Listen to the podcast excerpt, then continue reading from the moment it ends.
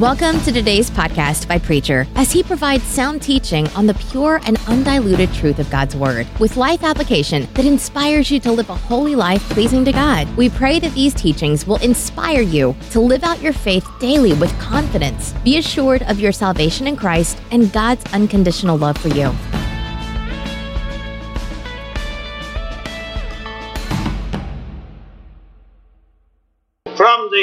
John, the first chapter, beginning with the 19th verse, these words are so recorded. And this is the testimony of John. When the Jews sent priests and Levites from Jerusalem to ask him, Who are you? He confessed. He did not deny, but confessed, I am not the Christ. And they asked him, What then? Are you Elijah? He said, I am not. Are you the prophet? And he answered, No. They said to him then, Who are you? Let us have an answer for those who sent us. What do you say about yourself? He said, I am the voice of one crying in the wilderness, Make straight the way of the Lord, as the prophet Isaiah said. Now they had been sent from the Pharisees. They asked him, Then why are you baptizing if you are neither the Christ, nor Elijah, nor the prophet? John answered them, I baptize with water. But among you stands one whom you do not know, even he who comes after me, the thongs of whose sandals I am not worthy to untie. This took place in Bethany, beyond the Jordan, where John was baptized. The next day he saw Jesus coming toward him, and he said, Behold, the Lamb of God who takes away the sins of the world. This is he of whom I said, After me comes a man who ranks before me, for he was before me. I myself did not know him, but for this I came baptizing with water, that he might be revealed to Israel. Lord, help us to understand what our responsibility today is as a witness for the Lord Jesus Christ. It's good to be away and it's good to be back.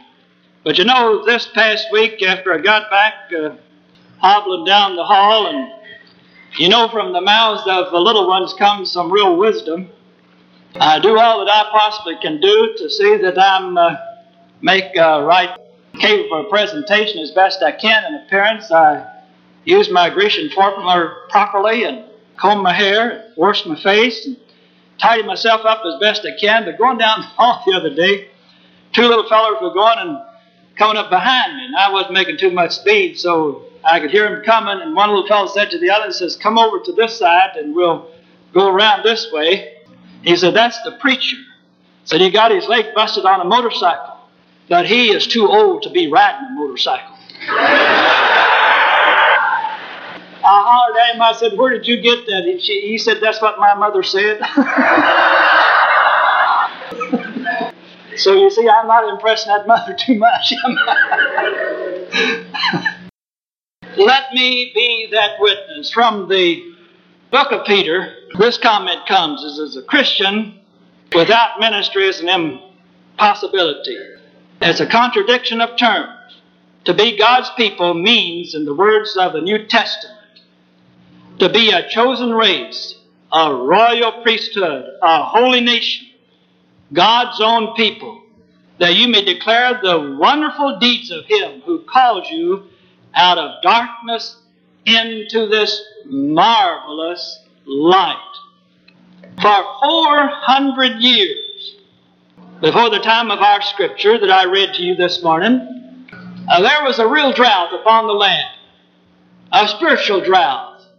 Uh, there was no real prophet that we have listed. Oh, there were those people who came and said they were prophets and even claimed to be the Messiah. And we have the history of them as they proclaimed themselves to be the Messiah and picked up a great following of people and they would revolt. It was more of a political situation. An arm came. And these folk from time to time would come as the armed Messiah, and many would be turned aside and follow them. And every time it led to great bloodshed, to great slaughter and enslavement of the people of God. It was a time of darkness, spiritual darkness, and a time of real confusion. And then, seemingly out of nowhere, Here comes a man that we have learned to know as John the Baptist. And here this man comes on the scene. Beloved, you can rest assured that God will not be without his messengers. God's going to see to this. And so out of nowhere, seemingly, here comes this man. And what a man he really is. He begins to make some strange sounds, completely different than anything that they'd heard over the last 400 years. He begins to make some strange noises and say some strange things and strange actions. But what this man had to say, though it was different, it had the ring of truth about it. And so many people began to flock to him to hear what he had to say. He not only had a strange message, he even looked strange. But this man came not presenting himself as one for all people, but he came presenting himself not necessarily even as God's man. He came presenting to him, though, the people that he lived with and to his time, the message of the living God. Now you see in this day in which we live, we seem to have this misconception about going about this business of living and we're supposed to have all people to love us. Well, that'd be a wonderful thing if that were so.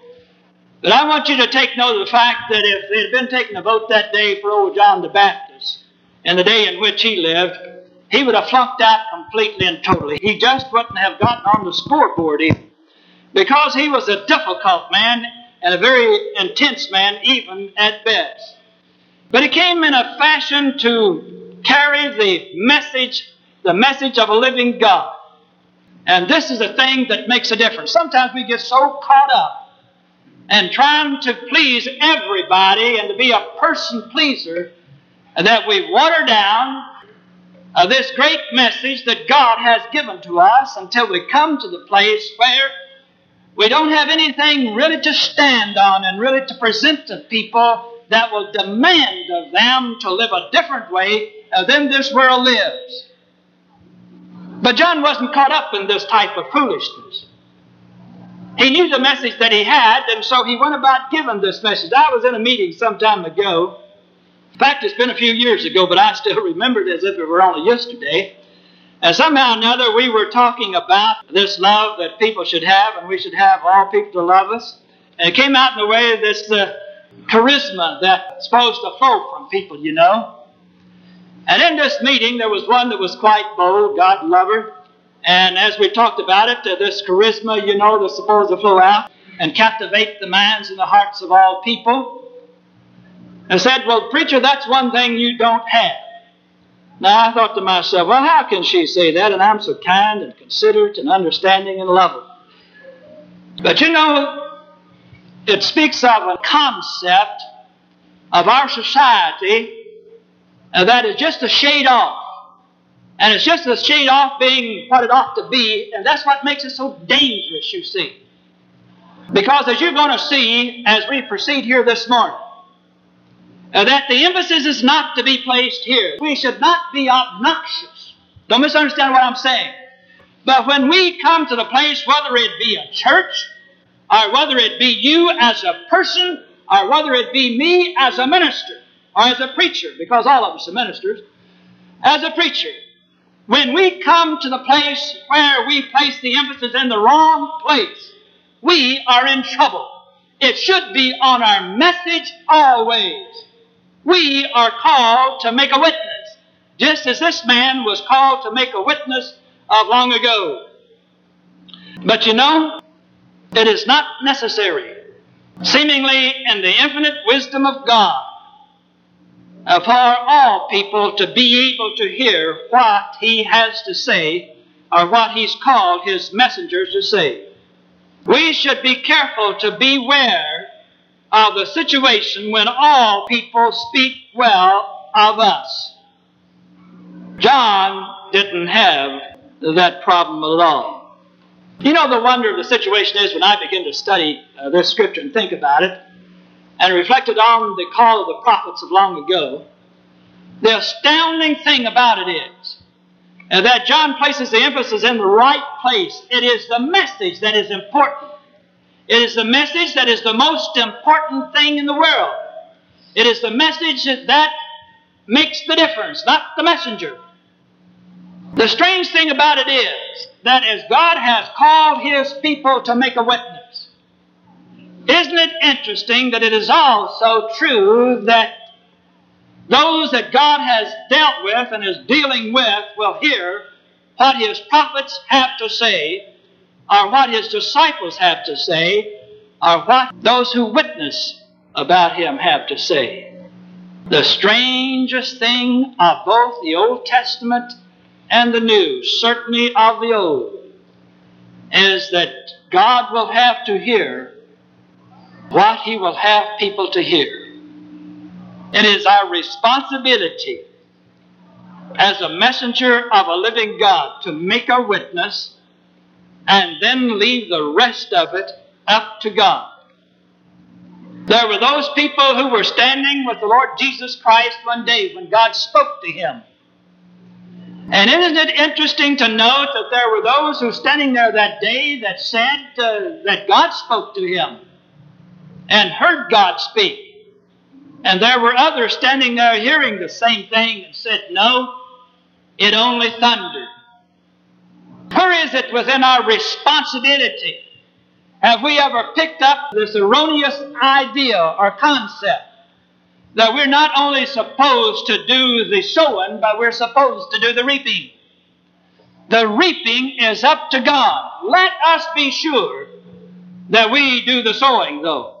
Now, there were three things in the life of John that I have picked up that made him the fantastic witness that he was. Now, maybe before we go into that, we ought to decide right now, once and for all, if we can, the fact that you are a witness. Any person here this morning that names the name of the Lord Jesus Christ as Savior and Lord, you have one call above every other call in your life. You know what that is? A follower of the Lord Jesus Christ, you're called to be a witness. That's what Peter was saying. He is saying that you have been called, you have been set aside, you're a peculiar people, you've been called apart from, in order that you might be able to make a witness about the Lord Jesus Christ as He can save you and has called you from the darkness which you found yourself in. That's the central theme of both the Old and the New Testament. Well, we are a witness. We won't labor that any further. Okay.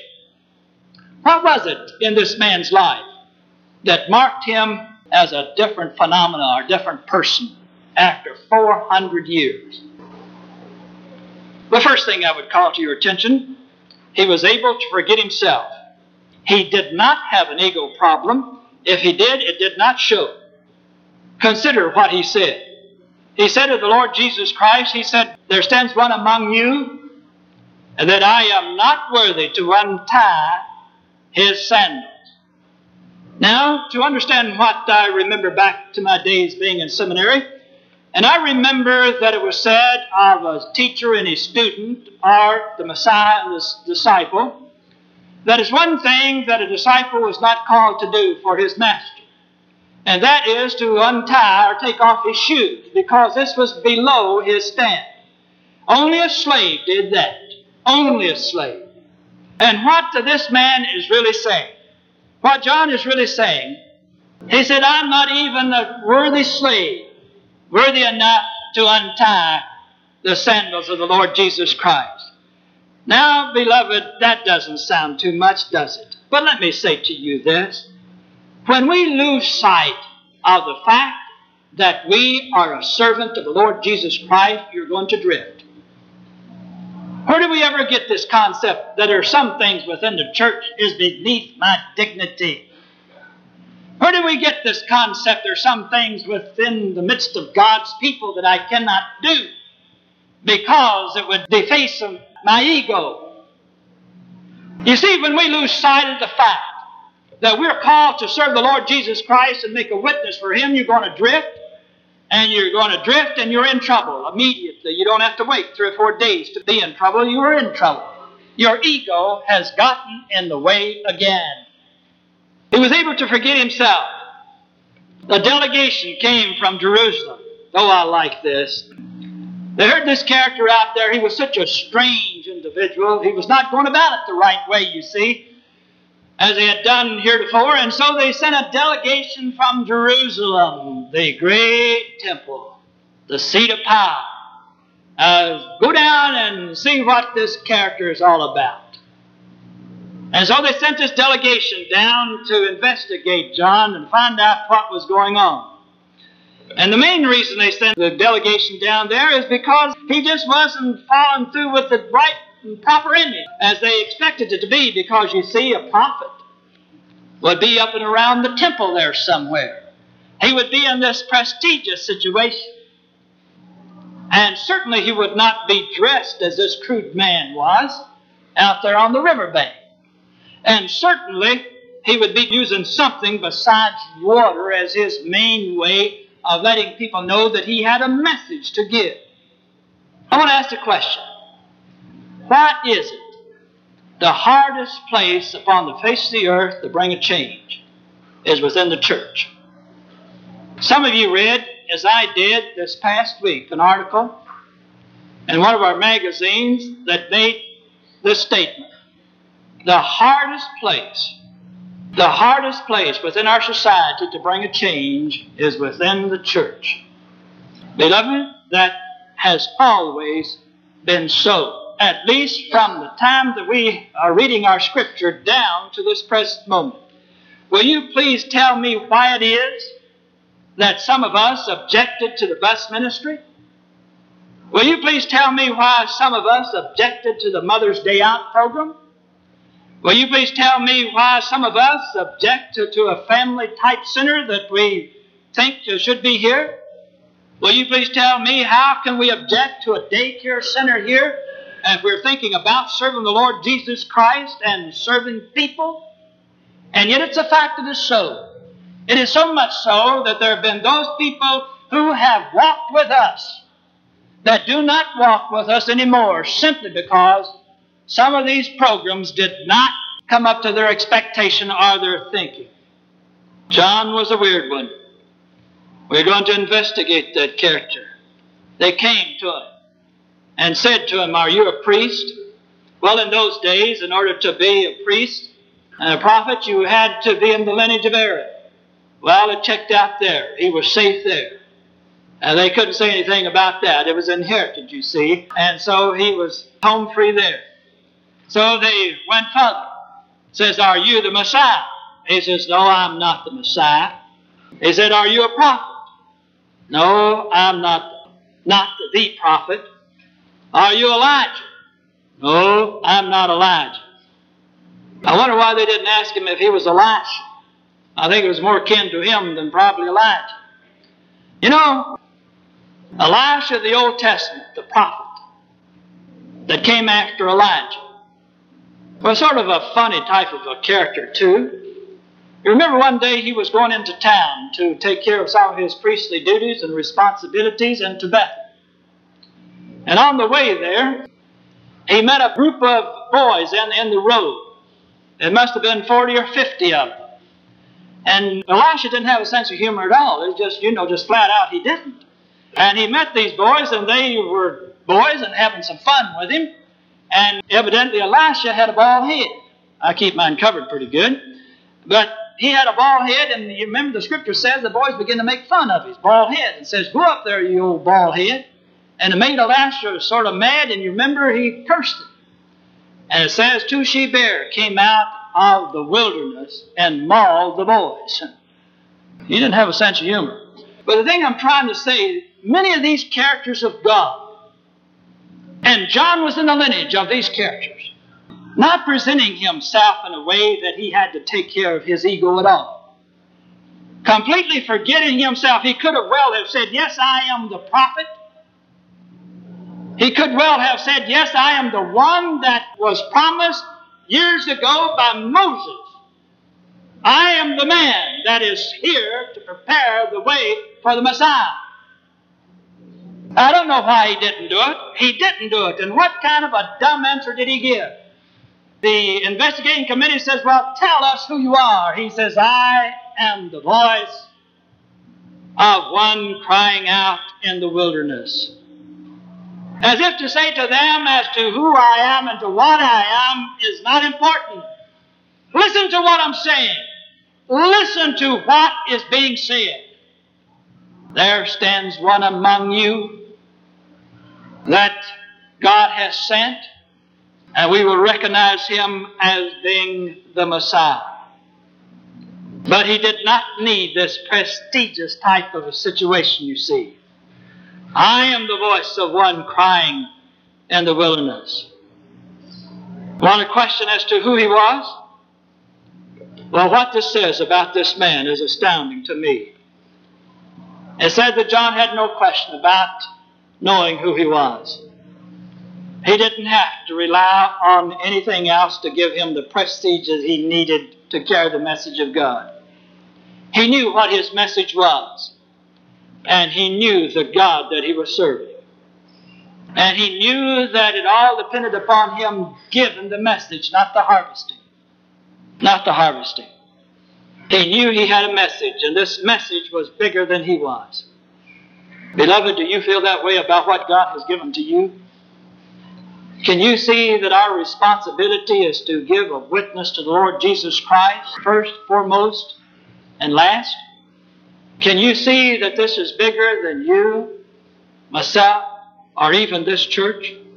That we are only the instrument in the hand of a living God? Can we see, as John the Baptist was able to see so clearly, that one day that God would lay him aside? Inasmuch that he said that the Lord Jesus Christ must increase and I must decrease. What a revealing thing that that statement makes about this person too. That I'm not going to be slighted. How many of our people that have walked with us do not walk anymore in our church? Simply because they feel somewhere, someplace they have been slighted. Someone has not recognized them. Someone has not spoken to them. Someone has not ministered unto them when they thought that they should have. Where does it come in this business of being a follower of the Lord Jesus Christ, a disciple, where we accept the responsibility for what God has given to you and to me? The very time that you join the body of the Lord Jesus Christ, it ceases in effect to exist for you it then exists in order that you might be able to more perfectly make your witness that you have to make of the Lord Jesus Christ. He was able to forget himself and get on with the business of God. Second, he had an experience with the Lord Jesus Christ. Here John was out here. Get the picture. Here he is out here in this out of the way place where only God would go uh, taking care of the routine things of the day, going about his business every day, saying practically the same thing every day, and baptizing the people that would come and would hear him and accept what he had to say. And there he was, day after day. I am quite sure it must have grown pretty monotonous for him. But he was faithful to his task and his responsibility. And one day, while in the midst of this routine situation that he was going through every day, he looked up, and lo and behold, a shudder must have gone through his body. Because at the minute that he saw this man, God spoke to him. And he was able to actually to see physically, laid his eyes on the Messiah. Behold the Lamb of God. And it was at that very moment that confirmation came to him through the Holy Spirit as he saw it coming from heaven as a dove. Confirmation came when he was able to see. And then it was at that moment, it could have been before, but I know it was at that moment, no later than this, that all this work that he was doing began to make sense. I don't believe it made too much sense to John up until this moment. But when he was able to see the Messiah, the Lord Jesus Christ, and met him, it was at that moment he realized the greatness of his responsibility and his task. It is only at this time that John tells us that this is my calling to make straight the way for the Lord Jesus Christ, the coming of the Messiah. Beloved, you know, they said to us a few years ago, they said the membership of the church would begin to shrink. And those who did not really know the Lord Jesus Christ as their personal Savior and Lord would vacate the place because it's going to be too difficult and too hard. And only those who were committed are going to be faithful to the cause. Well, they were pretty good prophets. It's proven so. It is proven so. Beloved, those who have an ear to hear, let them hear what the Spirit of God has to say. Because John was in his place and he was faithful to his responsibility, to his duty, he was able to meet face to face the Lord Jesus Christ. And at that very moment, it was all clear to him what it was all about. What it was all about. He had an experience with the Lord Jesus Christ. An experience with the Lord Jesus Christ. And in the last place, notice what he says. And the same call comes to us today. It was to prepare the people to accept the Messiah. Now, beloved, you've heard it said from this place, and you will hear it said again. And we only have one calling. There's only one thing that we're about. Not a half a dozen, not even two, only one and one alone. And that is to prepare the people to accept the Lord Jesus Christ as Savior and Lord. That's our responsibility. And that is our privilege. That is the burden of our life, or it ought to be. That is the privilege of this church. It is also the burden of this church. And we must get on with the business as best we can. Let us know that we have a message that can turn this world upside down and inside out. Let us know that we've got a message that can save every man and woman upon the face of this earth if they will hear what God is saying through us. But part of that responsibility rests with God. He will call, He will choose who He will. We do not know who they are. If we did, it'd be so easy for us, would it not?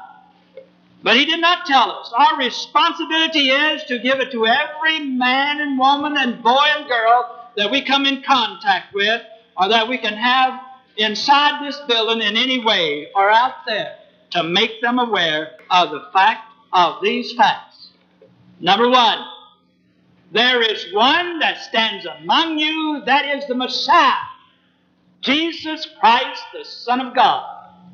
Secondly,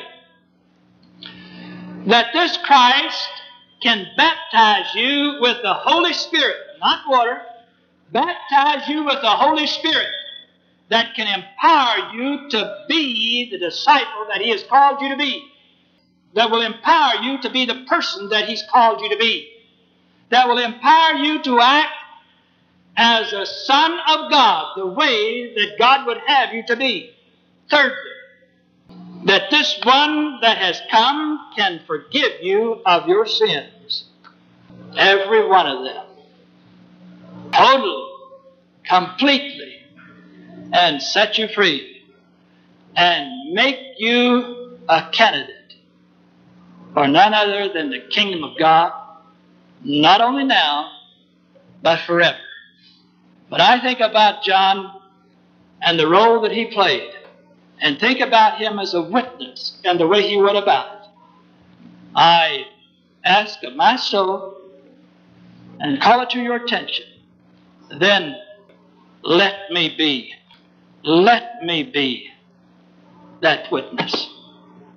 Let me be that witness. Our Father God in heaven, assist us at this moment, we pray thee, to make such a commitment. For we ask it in the name of Christ. Amen.